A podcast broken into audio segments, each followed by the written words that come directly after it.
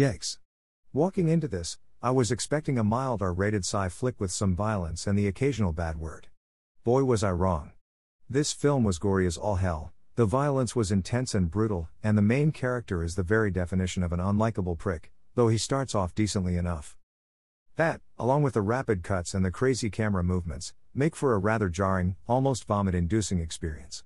The scenes in the slums are dirty and filled with garbage, and the brutality of the Nigerian gangs was revolting. And the way people exploded into a mess of blood and limbs when they were shot by those alien weapons, my god. And the transformation that the main character goes through, yuck. This is definitely not a kid's film. Strong R rating. Triple R, if you will.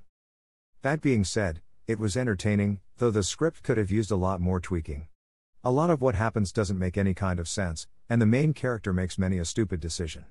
And the climax, though nicely put together, is ridiculous. It's just utterly illogical. I also didn't much care for the documentary slash normal film slash news style of how it was shot. It seemed that the filmmakers couldn't decide on one method of shooting, so they decided to throw everything in and cross their fingers and hope that something would work. Luckily for them, most of it does, but not all. The acting by the main character was also quite good. That guy is put through hell in this film, and he does an excellent job selling it. He also somewhat resembles Christian Bale for some reason. And he had never acted before this? Where did he come from? Anyway, an entertaining, but relatively brainless, sci fi film that has the potential to make you vomit if you're not careful. You've been warned.